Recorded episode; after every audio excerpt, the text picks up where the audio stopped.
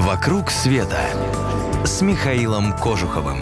Это Михаил Кожухов, и вы слушаете «Радио Монте-Карло». Сегодня поговорим, пожалуй, об Индонезии, гигантском перекрестке языков, религий и культур. Никто не может посчитать, на скольких наречиях общаются между собой индонезийцы. Им даже пришлось придумать новый язык на основе малайского, чтобы все смогли хоть как-то договориться между собой. Индонезия — страна тысяч островов. Огромных, как Ява или Суматра, где проживает большинство 200-миллионного населения, и совсем небольших, как Флорис. Португальцы обнаружили этот остров в 16 веке, и остается загадкой, почему назвали его Кабу-де Флорис — мысом цветов. Цветов там не больше, чем в любом другом месте. Правильнее было бы назвать его островом гор. Они покрывают почти весь остров. Флорис — оплот христианства в Индонезии. Около 85% его почти двухмиллионного населения — католики. Но местные жители, они называют себя Мангарай, приняв новую веру, не отказались и от старых богов и обрядов. Ради того, чтобы увидеть один из таких обрядов, я и отправился на Флорис. Испокон веков повсюду в мире мужчины мерились между собой силой и ловкостью. Боролись, скакали на перегонки, соревновались в точности стрельбы или поднятии тяжестей. Но чтобы выясняли, кто из них лучший, так жестоко, как это делают на Флорисе, пожалуй, я такого не видел нигде. Они бьются на кнутах, удары которых способны рассечь тело до костей – Участники турнира закрывают голову чем-то наподобие шлема из гибких прутьев и заматывают лица шарфами. В одной руке у них такой же плетеный щит, а в другой — длиннющий кожаный бич. Раздается боевой клич, и бич со свистом рассекает воздух. Но что интересно, проигрывает не тот, кто пропускает удар, а тот, кто поморщится от боли, покажет зрителям мужскую слабину. В этом-то весь смысл.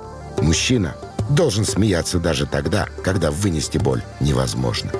До Флориса пока еще не добрался массовый туризм, разве что дайверы начинают потихоньку разведывать его лагуны. Гости издалека здесь еще в диковинку, и местные жители за небольшое вознаграждение с радостью делятся с вами гостеприимством и своими представлениями о мужественности, которые у них можно поучиться жителям иных широт. «Вокруг света» с Михаилом Кожуховым. Это Михаил Кожухов, и вы слушаете радио Монте-Карло. Сегодня мы продолжим путешествие по восточным островам Индонезии. Они называются Нуса-Нигара. Сделать это легко, наняв небольшую деревянную лодку со скромными каютами и командой на острове Флорис – Фото таких лодок не печатают глянцевые журналы, но некоторые бытовые неудобства придают путешествию приятный привкус романтики. В этих широтах редко дуют сильные ветра, идти можно до самых сумерек, пока глаз различает контур островов. Ну а потом все же надо бросать якорь и вставать на ночевку. Навигационными приборами здешние капитаны пользоваться не умеют. Да и нет у них, честно говоря, никаких приборов – они ходят в этих водах с самого детства, и Комодские острова найдут в любую погоду. А нам с вами сегодня как раз туда, в гости к знаменитым варанам. Гористые Комодские острова не слишком приспособлены для жизни людей. Немногочисленные деревушки теснятся у самого берега, и проживает здесь разный народ, переселившийся главным образом с соседних островов Индонезии. А вот огромным драконам, комодским варанам, здесь раздолье – Этим животным миллионы лет. Их предки ползали по земле еще во времена юрского периода. А вот 30 лет назад, когда стало понятно, что варанам угрожает гибель, Комода и еще два острова были объявлены национальным парком. Что посмотреть на великана в живой природе лучше в сопровождении рейнджера. Прогуливаться по острову в одиночку вообще не стоит. Домой можно не вернуться.